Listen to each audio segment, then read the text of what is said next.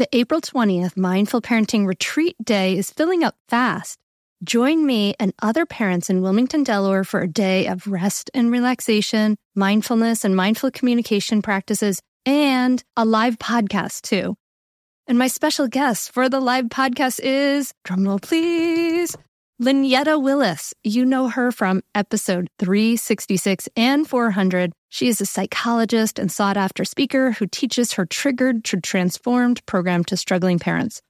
Join us and bring a friend to this powerful day long retreat in Wilmington, Delaware on April 20th, 2024. But hurry, space is limited. Go to mindfulmamamentor.com slash retreat to get your spot now. That's mindfulmamamentor.com slash retreat.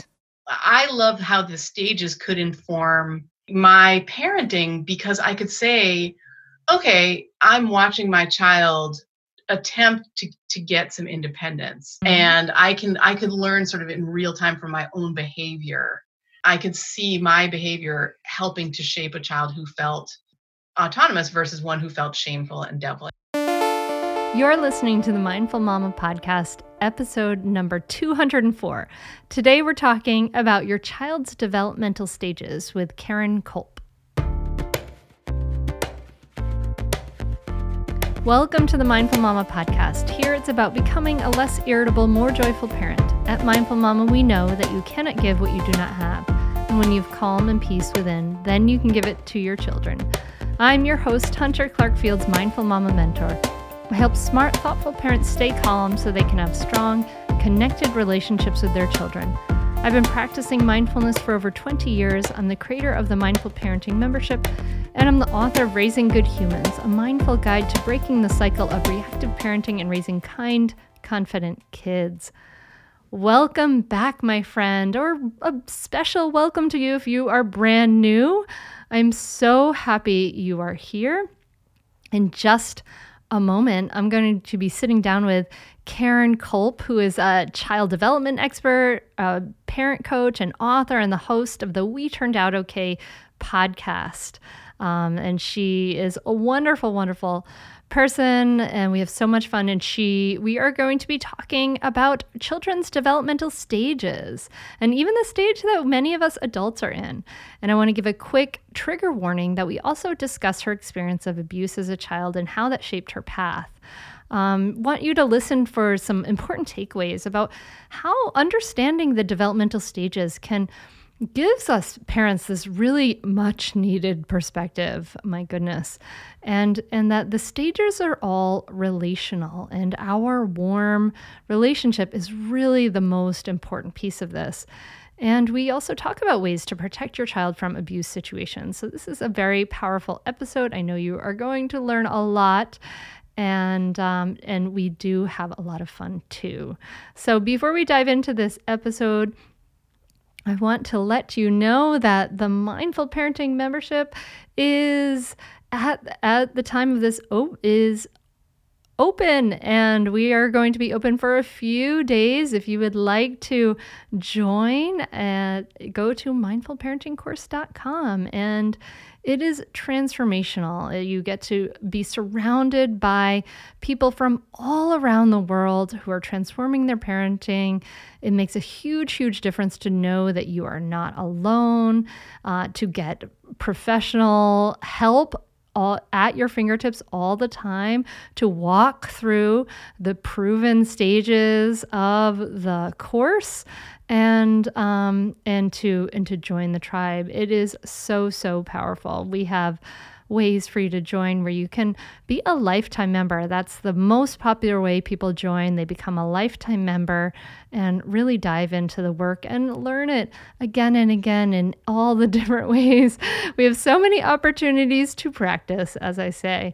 Um, so if you want to learn more, you want to be part of it, go to mindfulparentingcourse.com. And I know that you won't regret it. Okay, so let's dive into this conversation. Join me in talking about your child's developmental stages with Karen Kolp. Karen, thank you so much for coming on the Mindful Mama podcast. Oh, I'm so glad to be here. Thank you very much for inviting me. I am so glad to have you here. And I had so much fun talking to you on We Turned Out Okay, your amazing podcast. And you asked me a really weird question to start. Do you remember? I do remember. It was the first time I'd ever done that for anyone, and, and it worked really well, I thought, you know? All right. So here it comes right back at you. My own medicine. Yes, yes. I, I don't think I could ask this question to anyone else. So I thought I figure I'm going to take up the opportunity. So, so yeah. what did your childhood smell like, Karen? Oh, my childhood smelled like some really interesting things and um, indoors and outdoors. So I feel like a lot of my childhood memories are outdoor type ones. So um, the lawn, you know, running around on cut grass is one that, like, if I smell cut grass coming in through the windows, I'm like, oh, that's so good. Um, and we used to have a bunch of woods behind us. The town forest was right behind us, and so there's all the there's all the sort of you know, there's a there was a brook running through it, so there was skunk cabbage, and sometimes you get a little bit of that. But most often, that was only really in spring. I noticed that.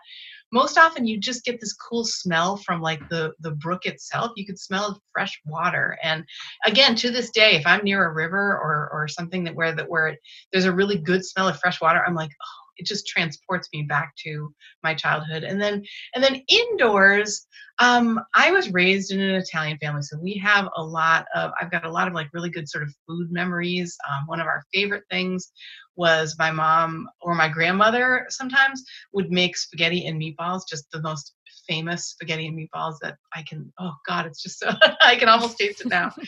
Um, and and and uh, I mean other sort of smells beside food. Like we we had a wood stove growing up, and um, that first run with the wood stove where you could, you know, that smell of heat, like hot. I guess probably heat coming through like a metal uh, you know, or baseboards or something like that, that has a particular smell. And maybe because it's fall time right now and we're about to get the wood stove going, we've been cleaning it out and getting it ready in our own house. I'm like, I've been just been brought back to that sort of good smell of like warmth and safety and heat, you know? mm, I, That's what I, my childhood smelled like. I can jive with that wood stove smell. I grew up with a wood stove too, and we have a wood stove now and i i have to say as a current wood stove u- user i i don't want to like break your like rosy glow of your childhood but that first burn is usually like the dust like burning off the top. Of it, it, it could. It's actually a little gross, personally to me. But well, I, as the person who this this year was like one of the first years I've done this, but I was officially the wielder of the shop vac this year, and I know my husband does this every year, but it was my job to clean off the uh, like inside and outside we we we suck out all the old ash. We, my husband takes out the bricks. He he actually cleans the chimney himself. Like he climbs up on the roof and oh we have God. this like we have this thing that he attaches to like a drill that like it's like a steel brush that you you you keep adding on lengths. I'm using my hands not that you can see it. Um you keep adding on lengths to it so it goes further and further down the chimney because it's like a i don't know a 20 or a 30 foot chimney or something and um, you have to have the shop vac on inside because it's going to suck everything that comes down the chimney into the shop vac. So um, so we don't we and now I, I know what you mean and we do smell dust occasionally and it's not cool. If we take it you know if it's too long between vacuumings or something like that. But um but that's one thing that we don't have in our house is uh, a lot of wood stove dust well, I, I I'm sure all the the other wood stove listeners are like, yeah, you know, I can totally relate to this. But I imagine that for the majority of the listeners are like, they're they're like wood stoves. What's going on, guys? This is a parenting podcast. So I really brought you on here to talk to you about your your your parenting knowledge and to pick your brain about kids and childhood stages and your ninja parenting tactics because oh. you have a you know a master's in child uh, child education and um, and child development and um, and you've written books about it multiple books so uh, before we dive into some of the questions i have for you there what what drew you to learning about child development in particular Oh, uh, so many things. Um, I, I think not to get too heavy, but one of the one of the major drivers for me in choosing to be a teacher was um, I myself was I was molested as a child, and um, I, you know, again, we can we can get into it if you want to. This this might take our conversation in a different direction. And I have to I can reference some other podcasts where I've talked about it if if you don't want to. Mm-hmm. Um, but I was um, I was sexually abused when I was seven by a distant relative in my own house, and mm. um, uh, it it so profoundly affected me um, that when I grew up, I, I wanted to make sure that that I wanted to try and keep others safe. I think is really where it started, and um, and plus I enjoyed little kids. I mean, I, I had I had fun playing. I had two younger brothers, so I really um, one of my brothers is seven years younger than me, so uh, it, like it was very fun to be a caretaker in in some way as a kid. So growing up in the 70s and 80s, I think there was a lot more of an expectation, I think rightly, that like we would all contribute, and and um, so I I got to help raise this kid, and, he, and you know he's now one of my best friends, as is my other brother. Um, and, but like so so it was never um, too far away the idea of of teaching. Um, I think it kind of crystallized when I thought about like lots of kids go through when i was in when i was in grad school i learned uh, i did a research paper about uh, child sexual abuse and i learned that uh, a molester of girls is likely to molest like 65 people like there's the, it's an average of 65 girls. Oh and um, i know isn't that nuts? And that's a, that's of course of what's reported because it's not not everything is reported. And um and there was they couldn't even give the research that I found couldn't give a, a good uh, statistic for boys because it's incredibly underreported for that a boy would would report being molested even and, and so this is now we're talking 20 24 23 24 years ago mm-hmm. um, and so i know since then there's been a lot of you know updated these numbers might not even hold anymore but i i'll, I'll give you this hunter i bet it hasn't gone down i bet those numbers haven't gone down and i i wanted especially as a person who had had that experience, I wanted to to try to help. I'd say definitely do it. It's really helpful. It will change your relationship with your kids for the better. It will help you communicate better. And just, I'd say communicate better as a person, as a wife, as a spouse. It's been really a positive influence in our lives. So definitely do it.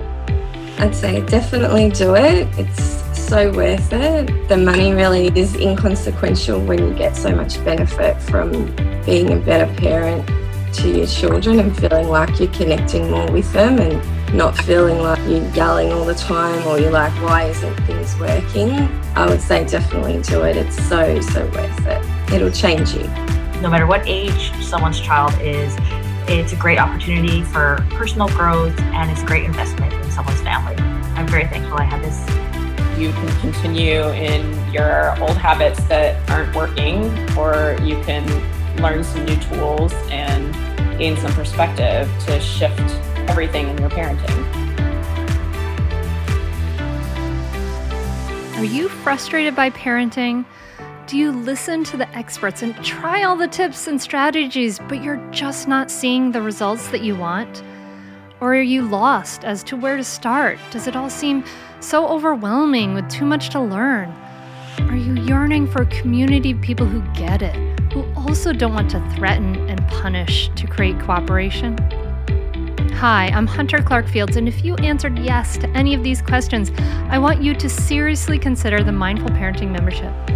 You will be joining hundreds of members who have discovered the path of mindful parenting and now have confidence and clarity in their parenting. This isn't just another parenting class. This is an opportunity to really discover your unique, lasting relationship, not only with your children, but with yourself. It will translate into lasting, connected relationships, not only with your children, but your partner too. Let me change your life. Go to mindfulparentingcourse.com to add your name to the waitlist so you will be the first to be notified when I open the membership for enrollment. I look forward to seeing you on the inside. mindfulparentingcourse.com.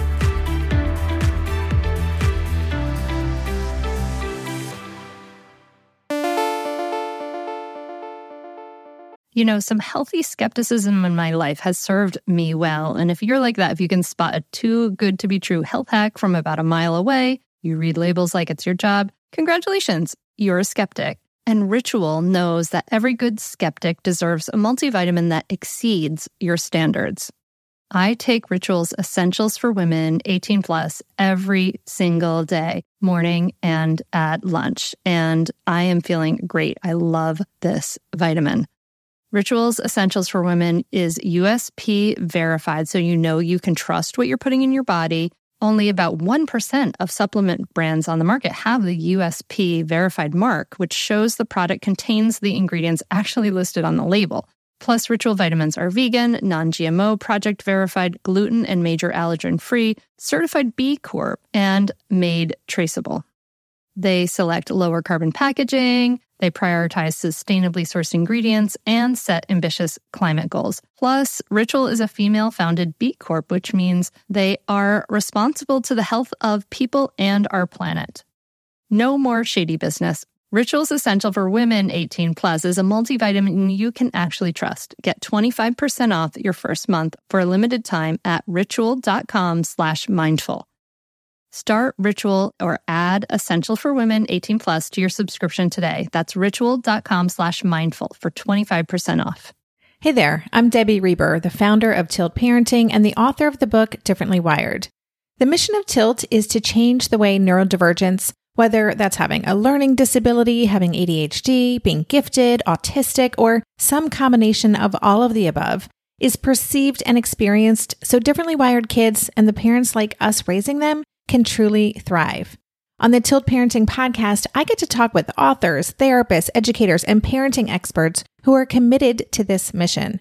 I ask the questions my listeners are most curious about when it comes to supporting our kids. And in turn, my guests share strategies for challenges, out of the box ideas for navigating school, best practices for therapies, tips for advocating, and so many thoughtful insights on what it really takes to help our kids grow up feeling seen and respected so they can create awesome lives for themselves. I know that raising a differently wired kid can feel overwhelming and isolating, but I promise you, you are not alone, and it can feel so much better. If you're on this parenting journey, come listen to Tilt Parenting. Together, we can shift this paradigm and show up for our exceptional kids with hope, possibility, and joy. Karen. Um, uh, I'm sorry, it's no, such a no, no. I mean, this is your your truth, and this is what you know what led you in many ways to this work. Um, you know, how are you? You are healthy, grounded person. You took this incredible um, dark thing that that happened to you and you made it you turned it into a world of um, benefit that you bring you know to many many many people um, how did you how did you go about getting started healing on, from that you know it was a it was a really long process um, i I actually, when I was seven, he threatened my life at the at the end of this. He said, "If you ever tell anybody about this, I'll, I'll kill you." And I took that seriously, and I actually put it out of my mind for um, between seven and twelve. So I didn't see him again until I was twelve, and it, this information just dropped back into my head in the middle of a family party, an extended family party, in a sort of reception line, you know, where you're shaking hands, and now I'm twelve, and I'm supposed to be this grown-up kid who's you know going through the line with the adults and i ended up when when that happened when i when i remembered i was like oh my god like and i i had what i now think of as, a, as an anxiety attack and i went um, i remember going and hiding in another room um, and my one of my brothers my middle brother came and found me and, and sort of pulled me back into the the world of the party and um and from then i think the longest part of my return, you know, or, or sort of feeling better, getting better was uh, I tried to tell my folks when I was, uh, I think I was probably 12 when I tried to tell my folks, and they didn't hear me. And, and oh. um, it was, so I, I sort of felt like I couldn't it it, it, a little it invalidated my experience. Um, my my mom basically was like, "Oh, you know, that was probably child's play." When when if you think about it, that he was 18 and I was seven, so it was not child's play. And um, but my mom didn't know that. You know what I mean? So so all through college, as I was learning to be a teacher, I was also kind of dating, for example, and um, I I started having um, panic attacks like at school, and my mom was the one who arranged for me to go and see a therapist. Um, in fact, she. so this is a little bit of a funny part of this of this story. I think of it anyway. Um, uh, when I was a um, was I a freshman or a sophomore? I can't remember. I was either a freshman or a sophomore. And I started, I would go home on the weekends and I would ask to sleep in my parents' bed with them. Huh. And they were like, okay. and my mom mentioned it to a friend of hers. She's like, isn't this weird? You know, our 19 year old daughter is asking to sleep in our bed. How funny. And this friend had been uh, very badly molested by a step parent when she was a kid. And she didn't say anything to my mom. And in fact, what she said was, don't say anything to your daughter. Don't ask her any questions. Just get her to a therapist and um, and that was the best thing that, that could have happened and so i that was before i had declared as a um, as a child development uh, student mm-hmm. which leads me to believe it was my freshman year because i was in the school of fine arts that year so um, i um, I, I, at the same time I also started working in this place called the UConn Child Labs, which uh, that's like a funny way of saying like that's where teachers go to learn how to be teachers. And I got like a, a sort of assistant teaching job at the University of Connecticut uh, Child Labs, and that opened up my world to just the coolest like like we were all included in the sort of staff meetings about why don't we uh, use corporal punishment? And and why like what does a child really need to develop um, into their full selves? And and and how do we teach them to get along? And all these kind of cool things. So that was going on at the same time as i was seeing this therapist. And and um, that summer i became a camp counselor. Like all of these cool things converged at the same time so that um, I was able to, and still I hadn't spoken with my mom about this at all. Like my, you know, they, my parents didn't know what was going on until like my senior year of college. Mm. Um, but there were all these other really super positive influences that sort of made me, I don't know, just feel like, te- like I remember being in the child labs and thinking like, these are my people. Like this is mm-hmm. who I belong with. And so I, I, had been a photography major. And as much as I loved it, the School of Fine Arts wasn't my home. You know, I didn't feel like it was my home, but I, whereas I felt like teaching was. And um, and at the same time, I was getting feeling starting to feel better about my own situation. And that kind of gave me the courage, I guess, to um to to start thinking, you know what, this happened to me. And maybe I can protect other kids as a as a teacher. And sure enough, when I was um, my first year uh, teaching preschool, which was 93 or 94, just after I graduated, um, we had a child who was being, uh, you know, molested at, at her home and the way that we found out about found about it was because she was doing things to kids at school and it was really I mean, in a way, I was I was better prepared for what I saw in preschool because of what had happened to me and, and the learning that I had had, and um, I, I felt much better able to help. You know. Wow, wow. So you're you you grew up with a you know normal parents who are not abusing you and things like that, and this happened with this real distant relative. Now yeah. I, I can imagine, you know, uh, you know the listener thinking oh my gosh this you know this is uh, this obviously could happen to my child. How do how can we uh, how what do you suggest for parents like as you as you share your story and you know for them to protect children and and um, from from situations like this? Yeah oh, what a great question. Um, i i would suggest and it's going to sound funny, but what I would suggest is that we teach our kids uh, how to know their own boundaries i guess is, is the way that i would say it so for example a lot in a lot of families like tickle fighting is super fun and wonderful and i agree it is a blast but when your child says stop you stop mm-hmm. and um and if if you if two kids are if you know if you've got two kids and they're on the floor tickle fighting or whatever and one of them says stop quit it um the like we we teach our kids to never ever ever say that in jest because we want everybody to understand like i really want this to stop now mm-hmm. and um i feel like had had i had that kind of knowledge i would have I, you know, I remember sort of feeling like this is weird. I'm not sure, but I didn't feel comfortable.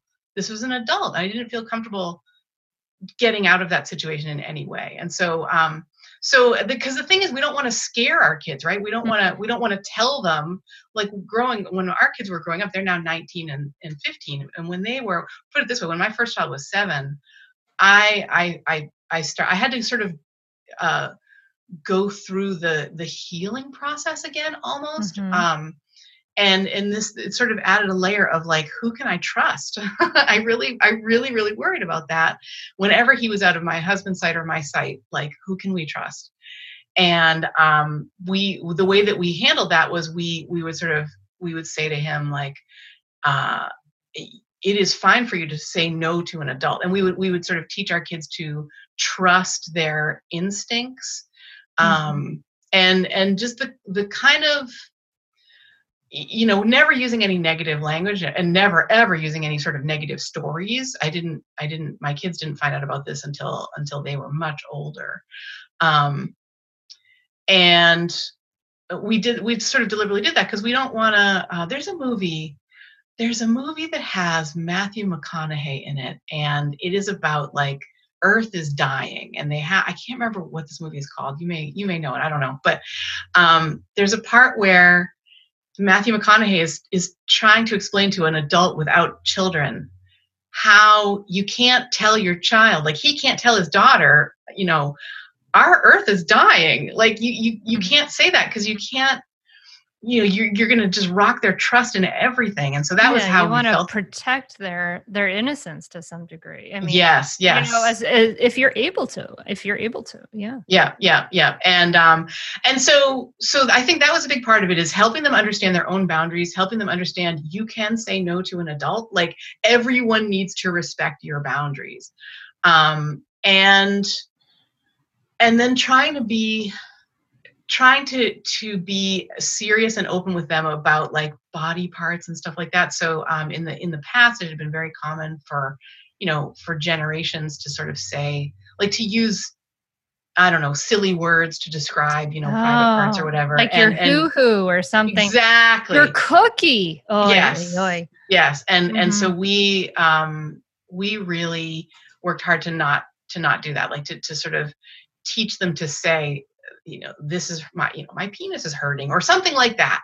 So that um they if something happened, they could say like it wouldn't be sort of a charged situation. They could say to us, and they they've never had to, but they could say to us, this person touched me on my ex. You know what I mean? Like they they Mhm, um mhm. so they would have language because a, a lot of the problem for me was i i didn't have language i didn't know that i you know these are just things that aren't talked about Mhm. and so to try and break through that um break through that barrier and and and know that like everything i really feel like this does get back into the developmental stages because um kids are born uh, with a desire to make meaning, which we often don't kind of consider. Um, you know, when it's 3 a.m. and they've been crying for four hours, it's really hard to think about the meaning that they're trying to make. Um, but at the same time, they are also born without any knowledge of like what what could happen, any knowledge of sort of reality. So they live in this real magical reality. Um, even if you think about like fear of the dark or something like that, like they don't know we can reassure them as much as we want that there's nothing in the closet, but they don't know that. and so to try and, and give them real language to describe their fears and to validate their their concerns. I think one of the toughest things for me was I was basically told, "Oh, that was probably just child's play. That wasn't a real problem." And and um, I'm saying that in a in a disparaging way, but it wasn't said that to me that way. As you said, my parents are, are great. I really feel like I kind of won the parenting lottery. Um, in the sense that they're fantastic parents they just they just did not they didn't hear this you know this was something that wasn't on their radar and um, i feel like if i had had better words to describe it it, it might have been you know it might have been able to be resolved a little bit more quickly. Mm. So so give our kids better language. And and you know listener you can uh go back to some previous episodes we had that uh with um uh um that we've had a couple episodes on that. May i'll put them in the show notes. I'm forgetting the names. Uh, but so give them the language teach them to know their boundaries and kind of the overall kind of thing i'm i'm hearing is is listen to your kids. Don't just dismiss them. And it's interesting because we've been talking i've been talking about this and um, in mindful parenting. It's like part of part of what we we tend to do even just reflexively with little things is dismiss our kids. A kid comes crying with a, a something raw a little boo boo on the playground we're like oh it's fine don't worry you're fine. But that's really dismissing them and if we can say oh wow that hurts if we can listen and see their their problems as real problems um, at least to them you know even if it doesn't feel like a huge problem that minecraft is down um, whatever it is. it is, It right? is, Yeah, you know. So to them yeah. it is. So let's take them seriously. Let's take our give our kids some respect. Yeah. Yeah. Yeah. So Yeah. important. So um, you mentioned, uh, and I want to kind of go into a little bit of the developmental stages. Do you have kind of a can can you give offer kind of like a, a broad outline of the deve- developmental stages? Absolutely. So I think I would start off by saying that the, the developmental stages that I learned um, were created by Erik Erikson. Uh, I think he created them sort of in the 50s. I feel like 50s and 60s. Is uh, that's the one? Like so far as I know, there aren't. These are still the the sort of standard. Like this is how we teach child development, right? Hunter, does that sound right to you? I, uh, that's that is sounding right to me. Okay. So, um, what I love about Erik, I actually did a little bit of a deep dive into Erik Erikson in my most recent uh, book, which is called Educating Happy Kids. And um, I didn't expect to. I basically thought, oh, I'm going to tell people about the stages. And then um, I needed to find out, like, when was Erik Erikson born? When did he die? Like, I needed to sort of hear about, like, when he lived so that I could relate these to, you know, I could basically give people dates. And and I found um, that uh, this blew my mind. So Erik Erikson didn't come by these uh, uh, these ways of uh, understanding human development accidentally. He he lived a really interesting uh, life as he was forming, as his identity was being formed. So he was born of a wealthy woman in um, the Netherlands, out of wedlock, and and in fact, the the the his father, his biological father, is not known to history. Huh. And um, when when she had him, she left the Netherlands and she moved to Germany, and so he is this big blonde Dutch kid in, um, and she, I believe, married um, a Jewish man who raised Erik as his son. So they live in a Jewish uh, part of the city that they lived in, and they, he attended Jewish school. And so he's the only big blonde kid in a sea of kids who, you know, who all look uh, very different from him. And so he didn't feel at home in any place because he was sort of made fun of in school for the way that he looked. He was made fun of, uh, you know, by his his Dutch relatives for for sort of being Jewish. Like there was a whole cultural identity problem that he had, and and as he grew up, um, like it, it was no put it this way, it was no surprise to me that he is the guy who who found these because he really wanted to find out how did I get here? Like how why am I this way? why do I have these thoughts and these beliefs and these ideas? And um, I just one last little thought that blows my mind every time I think of it. He he as an adult decided to to give himself the last name of Erikson. Like that wasn't his. yeah, I was wondering name. about that. Isn't that interesting? Yeah. Yeah. So he chose that because he said he. I, I to me, what that says is Erik Erikson said, "I am who I believe I am." Hmm. you know and i'm secure in that so so i think for you know for listeners the stages that are going to sort of matter most to to you it are the at least when we start thinking about them are the younger stages right? So so everybody is born um, and when we are born we have this in each stage i love this too each stage has sort of a positive resolution or a negative resolution. So the first stage is called basic trust versus mistrust and that is when a baby an infant discovers can i trust that the people looking after me are going to to honor my needs? Like are they going to pick me up when i'm crying? Are they going to comfort me when i'm sad? Or are they going to feed me when i'm hungry? You know are they going to keep me clean? Are they going to um, do the things that will make me feel better? And that that's so crucial to our human development. And, and i think a lot of times that's that's overlooked um, because we don't think of babies newborns as sort of thinking beings. You know what i mean? Mhm. Yeah, we just think of them as these sort of blank slates and and this is where all that sort of attachment theory comes in because if they're securely attached, if your needs are met and you're you're feeling comforted, you're feeling held, you know, you're like, okay, you know, I can basically trust the universe. Yeah, yeah. And that's that's what we want, you know. And I think the other thing I I really want to say as we're going through these stages, hopefully we'll talk about a couple more, is that like we're all us grown-ups are going to drop the ball sometimes. Like we're just not going to hit every single moment of of trust you know what i mean? Or, or in the next stage is like because because as kids grow they get uh, they get they have a need for independence you know a healthy sort of need to separate from us and to explore their world in their way. And um, sometimes they can get in trouble because uh, because we don't want them to um, you, you, know talk back to us or we don't want them to have a meltdown or we don't want them to run in a parking lot because of course we don't. Um, and and there are going to be times where we slip up and we shout or we um, you know we we say something hurtful or we uh, you know our child is crying for uh, 15 minutes and we haven't been able to address it because something else is going on in our lives. Like things like that will happen and i i try to counsel what we need to do is forgive ourselves for them and try to do better next time yeah, you know thank you for recognizing our humanity. I know sometimes it, it's like you can you can get this suggestion oh you should you know uh, the best thing to do you know for instance when you have a toddler who's having a tantrum and losing is to kind of be there as this welcoming presence. Well sometimes you might be too triggered and too upset to be able to do that and maybe then it is more skillful to leave that situation. You know like every situation is different and we have to offer ourselves some compassion for hum- our humanity. So I'm so yeah. glad you said that, Karen. Yeah, yeah, that's so important. Um, I uh, do you want me to sort of move on? So, so yeah, or? so yeah, but trust for, versus mistrust. About how old is that? That's babies, like infants, babies, and then zero to one.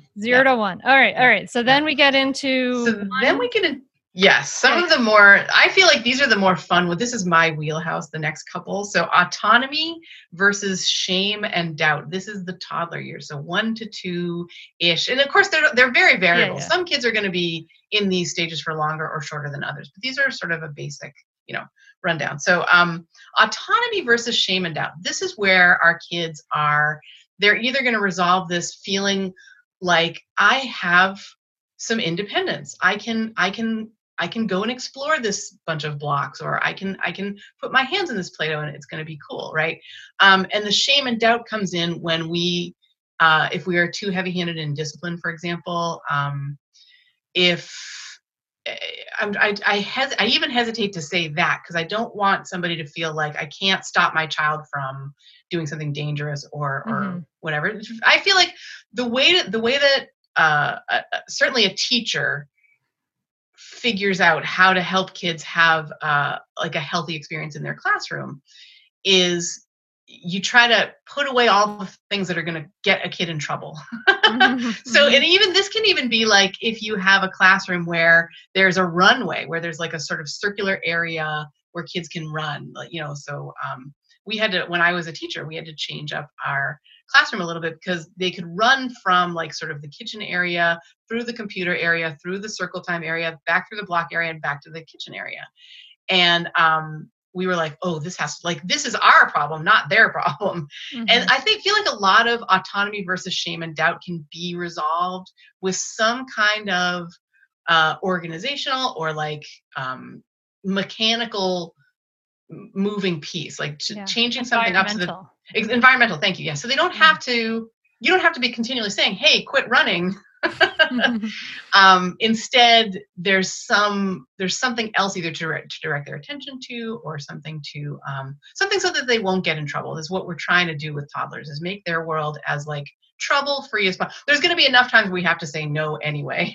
Mm-hmm. so let's make it a little bit more you know uh, a little bit more child friendly is is how I look at it. Yeah, Which yeah. does not I, I also feel though, like that doesn't mean we put, you know, rubber uh, stoppers on everything and we we never ever let them open a cabinet door or something like to me what that means is one of my favorite things uh, was we had a tupperware cabinet and um, the kids could open that up like with the most of the like the things with i don't know laundry soap or dangerous or, or breakable things. Those were locked. We didn't think we kept that those things out of the kids reach but we had at least one cupboard that they could open. So you know typically one of my kids would sort of crawl up to it and open it up and like what's in there? You know what i mean? And they would before long i'm cooking happily uh, over here and over there is a stack of oh different size tupperware containers or or lids or you know sometimes they would just bang things together and shear and so it's not about sanitizing their environment to the point where they there's nothing for them to do to, to keep them safe. Mm-hmm. it's more about you know what kind of experiences can we give them? So they're gaining some autonomy. They're knowing that they can confidently open that cabinet. And if this one doesn't open oh it's because it's locked and i'm going to have to find something else to do. This well hey there busy mama. Are you looking for ways to make your life easier your home less chaotic and at the same time add more joy to your life my name is Deanna Yates, and I'm the host of Wanna Be Clutter Free, a podcast all about letting go of the stuff we don't need in our lives so that we can focus on what truly matters. Don't worry, I'm not going to tell you to throw it all away or make you feel guilty about keeping something you love, no matter how many other people don't quite understand it. But I will give you practical and, more importantly, actionable advice so that you can make progress right away. And you won't just hear it from me, there are amazing guests too. It's like having your bestie in your pocket telling you it's okay to let go of the things that are not serving you and your family in a totally non judgmental way. So join me over on the podcast where we can work on progress over perfection for those of us that want to be clutter free. Hey, are you a parent of a teenager? Are you feeling overwhelmed about how to be what they need while also holding limits and boundaries that keep them safe? Are you tired of conversations that negate how messy this season of parenting is? Well, I've got you. My name is Casey O'Roarty. I am a positive discipline trainer, parent coach, and the host of the Joyful Courage podcast. Every week, I come to you with an interview digging into tough topics with experts I trust and solo shows that go deep into the personal growth and mindset needed to raise teens in a way that grows them into confident, capable young people. I am not afraid of getting real about the intersection of conscious parenting and the teen years, while also bringing in vulnerability, humor, and lightness. I'm walking the path with you and honored to serve. Listen to Joyful Courage on Apple Podcasts, Spotify, or wherever you consume podcasts.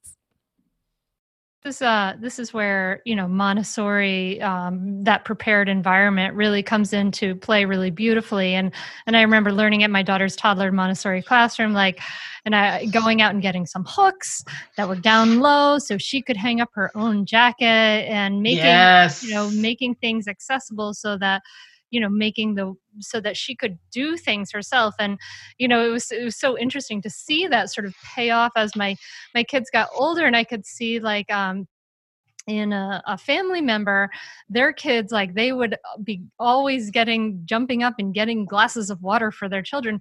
But my kids had a nice sturdy little pitcher and they could you know they were used they had been trained from like a very young age yeah and they could their own darn water. yeah yeah yeah and that's how you get kids who are competent at pouring water, right? Because those yeah. spills are going to happen when it's plastic, not glass. They're going to happen when, you know, when we're a little bit more prepared to deal with it.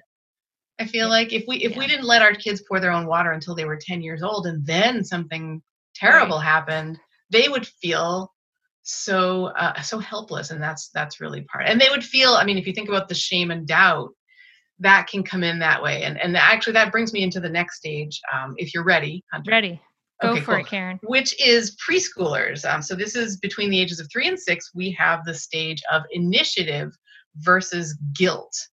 And so you can see these build on each other. So autonomy, basic trust becomes autonomy, which becomes initiative, and mistrust becomes shame and doubt, which becomes guilt. So when I bet we don't typically think of three, four, five, six year olds as, as being able to feel guilt, but they can. And I guess that's just something to be aware of as we are, you know, trying to help them move through their worlds. So that again, what's the next stage up from like your toddler opening a cupboard and playing with what they find in there? It, that's initiative. So, um, so helping our kids be able to take initiative, uh, know what they can do, um, in terms of like how can they act on the world? How can they create things? Um, and and if we are not helping them with that or again if they're kind of getting in trouble for their attempts they will they will start to feel guilty about that and and um, i think for erikson I, I think this is really well thought out because we do feel like i i can remember sort of um i you know i can remember making a mistake and feeling incredibly guilty. Like i, I can't remember one from between three and six but I can remember um, when I was for the next stage, which is hold on, hold on, let me find if I can get the right name of it.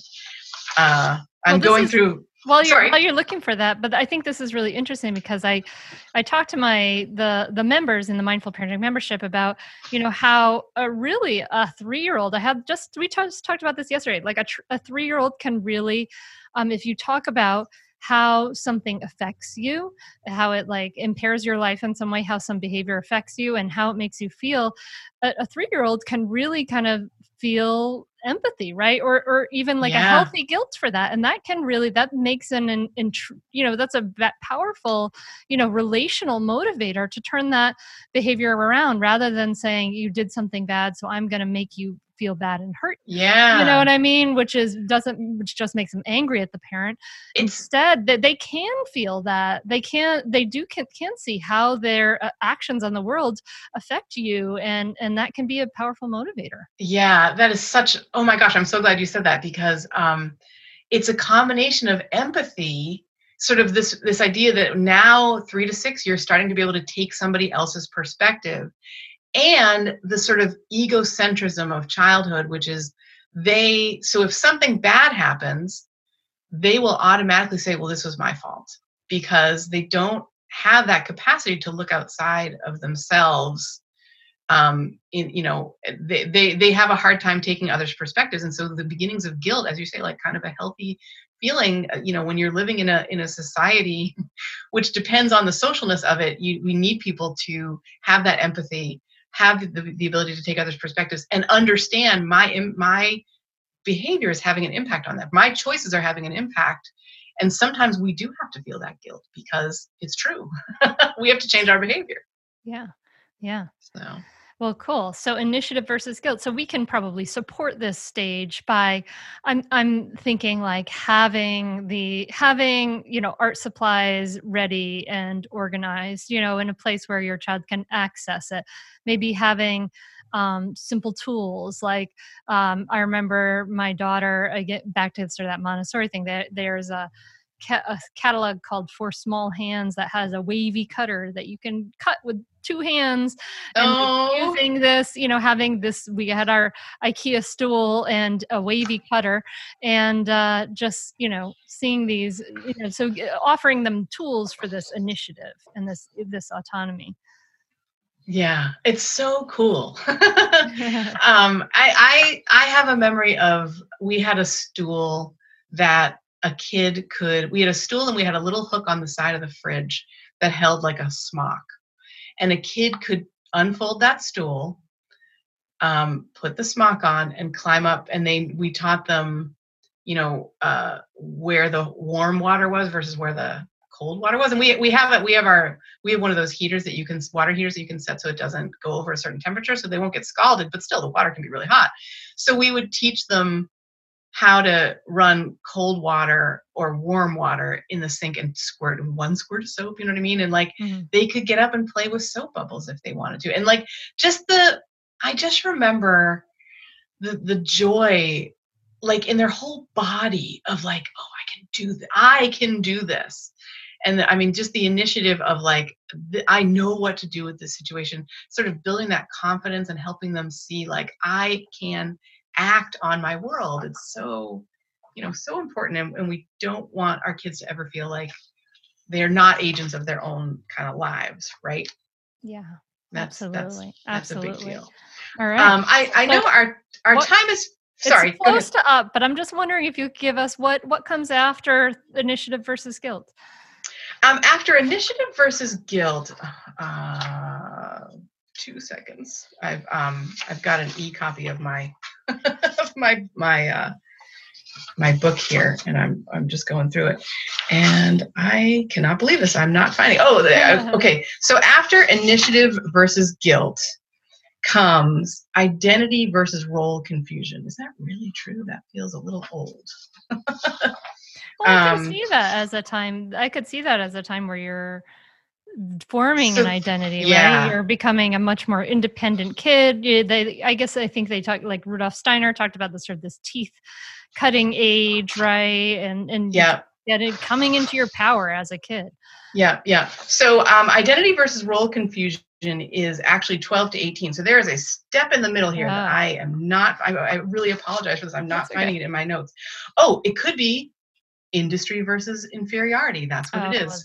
Because now we are, we're acting industriously versus feeling I cannot act on the world and feeling inferior in that way. So this was the age at which my kids started a YouTube channel with some friends down the street.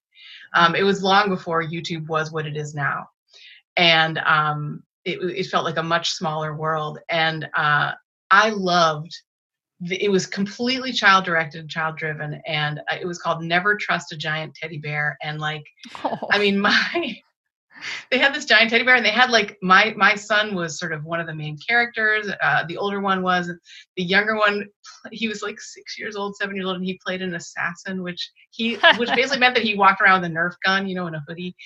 And um, I mean, we it, it felt a little ooh, at the time, but I mean, it what that meant was that he was they were acting in this they were all contributing to a whole project. And and even the littlest kid who was my youngest had full say in in creatively what was going on in this. And and um and they they worked together on it. One of them who was not 12 um did all the editing and stuff like that. I mean they they you know it was it was maybe the production values weren't ideal but for them it meant everything. They were making a tv show i mean like that you could watch on your tv Mhm, it was mhm. really really thrilling. So that's like how that can come out that can resolve positively. Inferiority is you know say like i stepped in and said oh you know this is this is dangerous. It, it can't you know you can't do this. Um and my, my what, what my children would learn from that is these other kids can do it. So i must there must be something wrong again with the egocentrism of childhood there must be something wrong with me that like i can't i'm inferior in this way because i can't. I'm a loser i mean you know to put it in the, in modern parlance. Yeah. and we don't want that for them right? Yeah. um, I did want to ask if I could really super quickly share about the stage that probably a lot of parents are in right now, yeah. Go for it, Karen. um, which I I am completely fascinated by this. So um, so identity versus role confusion is the sort of teen years where you're trying to figure out who you are and what you are about, right? Who Mhm. who who is your tribe? Where do you belong?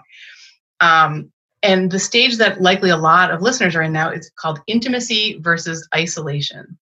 And this is like basically 20s through 40s or through 30s. oh wow. Um, and I'm I've always been fascinated with this because I just recently watched one kid move into identity versus role confusion, and the other kid move out of identity versus role confusion, and very clearly move into intimacy versus isolation. Like his whole direction changed, where he was like, "I know who I am." And, and I and I you know am I going to be lonely or am I going to find other people who who are like me kind of a thing and um, really interesting to watch him go through and like i feel like for us to know where we are is really helpful because um, we can we can consider ourselves and how we are thinking about our children from through the the stage of life that we're at too so that's why i wanted to bring that up Oh, I'm so glad you brought that up, Karen, because we are always, you know, we're either growing or we're dying, right? You know, yeah so yeah so we're always growing, and this this idea of you know resolving this issue of you know intimacy versus isolation, I think is really um, apropos and powerful, especially in these days, this day, these days where people there, we know that there is so much loneliness in the world, and there's so Yeah. much, uh, so many ways that we disconnect from each other through ostentation, you know, through all our connectivity. Um, but but how can we be um, more real? How can we be see each other fully? You know, a little bit more Yeah, and yeah and see see the people around us and be seen more fully and honestly. and and knowing that other people around us are looking for something positive looking for for i mean intimacy doesn't have to mean you know Mhm. you're hopping in bed with somebody right intimacy means sharing a moment with somebody and and making it be a kind and good moment instead of making somebody feel you know you can you can flip off a driver who has cut you off and and likely you'll feel isolated and so will they uh, or you can in your heart you can say you know what that's just where that person is today. And i'm I, like i don't mean this from on high where i'm always you know practicing intimacy. I mean that i have to learn these things too. And and i'm trying to live more of what i want to see in the world. And what i want to see is more good you know good connection and less isolation. So, so these stages, kind of understanding that maybe your child's going through autonomy versus shame and doubt, initiative versus guilt. Um, how have they? How did they kind of help you, mm, un, you know, go through your own kids' stages? Uh, well, I'm a total geek. So I am the kind of woman who my bedside reading when I was pregnant, when my kids were small, were uh, books. I'm, I'm trying to remember the titles, but basically like hardcore books about like these are the reflexes that your child is born with and like this is how you test for them and um, you know the kinds of things i got in grad school i got to go into um, a hospital setting and um, watch tests like uh, like for watch an apgar test perform now again i so years how the stages could can't do that inform but um It was so my cool parenting to, because i um, could say see, you know, okay to really i'm watching my my, child first moment attempt to, to get some means. And independence as i think Mm. about and i can i could learn sort of in real time from my own behavior um i could see my behavior helping to shape a child who felt um autonomous versus one who felt shameful and doubtful and i do remember one one particular moment where my oldest i came down on him really hard. I think he was three and he, he was i don't even remember like that's the thing. You don't even remember right? Like he was doing something that was annoying to me and i basically was like you need to stop that right now. And and he did immediately. And for the next few minutes i still had a, a- an unhappy look on my face or an angry look on my face. And i wasn't even saying anything to him. And, and like i was i was just sort of brooding almost in my in my expression. And he said mom something like mummy what do i what can i do to make you stop looking like that at me and i was like oh my god like this is this is not what i want for my for my child. Like it's the wrong way to discipline. And so i was able to in again you know and we would say now i was able to check myself and think wait a second what is he trying to do? And how bad is it really? Like is he you know it's not like he's i don't know uh, uh like i can't even think of anything bad right? He's he's trying to to gain some autonomy for himself. He doesn't know that it's wrong to i don't know crawl under his bed or something. Like i can't even think what it might be. But um if that was on me to figure out not him. And so i resolved that my child would never again have to say to me um anything like that. Like I, that that my expression would show my feelings and and that once that moment was you know once the disciplining had to be because there's some positive discipline right in life. Once that moment was done we were moving on and and so that he would never have to question if i you know was still mad at him or something. I hated that. Mm, so I, I can kind of see this as kind of for you know for the listener you know using these this brief overview of the stages maybe as a starting point to dive deeper but also to maybe help you help you check yourself to or or in other words to help you get perspective on what is really going on right now and can i can i take a little bit of a different perspective on it? But yeah i, I invite you to definitely use these to to dive deeper and learn a bit a little bit more. And and karen has a, a book where you're talking about the stages. What tell us how, about the book and how we can find it? It's called educating happy kids. And it is found at it can be found at we turned out okay.com slash books um, it is right now if you're listening in, in real time it's the it's the top one. Um, and it's available at the website. Currently i am working on getting it in audio and um, i'm i'm going to have it in you know as an ebook and uh, right now it is a pdf download from my website. So and i just got the cover this week and i love it so much. Yay. Yeah that's always good news. yeah It's yeah it's so it's such fun when you can see the cover and you're like wow it's like perfect. It reflects the book perfectly. So. It's real. It's Um, real. Karen, this is I could uh, we have a, a hard stop. We have to stop, but I I could I could talk to you about all these things and geek out on this like forever. So I think I'll probably have you back on the podcast some other time. We'll talk some more. Oh, I would it's love been that. so wonderful to to talk with you and and I just really appreciate you know what you're doing, how you took you know, you took your your cards and you you you took these incredible challenges and you made them your teachers and now you're sharing that all with the rest of us and and that is that is the most we could ever ask of someone i think that what you're doing is beautiful so thank you Well, thank you so much. I just want to say quickly how how much I love that you frame things as challenges becoming teachers. I, I think that is um, it's one of my very favorite things that you talk about, and and I really really appreciate it.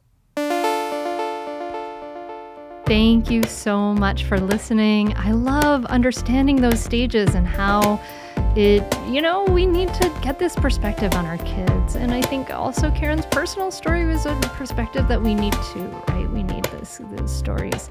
We need to hear them sometimes. I, I believe that. Um, if you would like to improve your parenting, if you would like to join a tribe, if you know that you're not alone, if you would like to have at your fingertips, um, all the resources you need to become the parent you want to be so that you can make these relationships with beings that you are going to be in relationship for life to make this truly the most important thing in your life to make it the positive relationship that you want it to be then Mindful Parenting is open right now as I release this. Um, if you're in the future, you can go get on the wait list, but it's all at mindfulparentingcourse.com. You can join the membership, um, become join our most popular option, be a lifetime member, and and and connect with these parents all around the world who are supporting each other and transforming our parenting. So I hope I will you will be the next beautiful face on my next coaching call where I get to connect with you and hear your story and support you in raising your kids. So if you would like that, go to mindfulparentingcourse.com and sign up and if you're in the future, get on the wait list. And I, I hope to to see you there. Okay, and I, I'm wishing you a great week. I'm wishing you you peace. I'm wishing you joy. Um, and I hope this has brought you some perspective and some way of just kind of stepping back. So it definitely has for me. Uh, I cannot wait to connect with you again next week, where I have a very special surprise for you, something exciting. So that will be coming up next week. I'll be talking to Kim Payne about simplicity parenting. So join me next week here at the Mindful Mama podcast. Thank you so much for listening. Namaste. Real truth alert pregnancy, birth, and having a baby isn't all sunshine and rainbows. I wish it were. But the reality is that many people struggle and suffer through this time without the right help or even knowing what they're dealing with. I'm perinatal psychologist Dr. Katayune Kaeni, also known as Dr. Kat. My podcast, Mom and Mind, aims to shine a light on the difficult reality that so many hopeful and new parents experience and raise the volume on how we can better support mental health, which is a big part of our overall health. Episodes include personal stories from people who have healed through things like pregnancy and postpartum anxiety, depression, PTSD, and so much more. I also talk with specialists and experts who explain and educate on these conditions. All of this to support parents to know that they are not alone, that healing is possible, and there are resources that can help you today. Listen into Mom and Mind and walk with me through the world of perinatal mental health.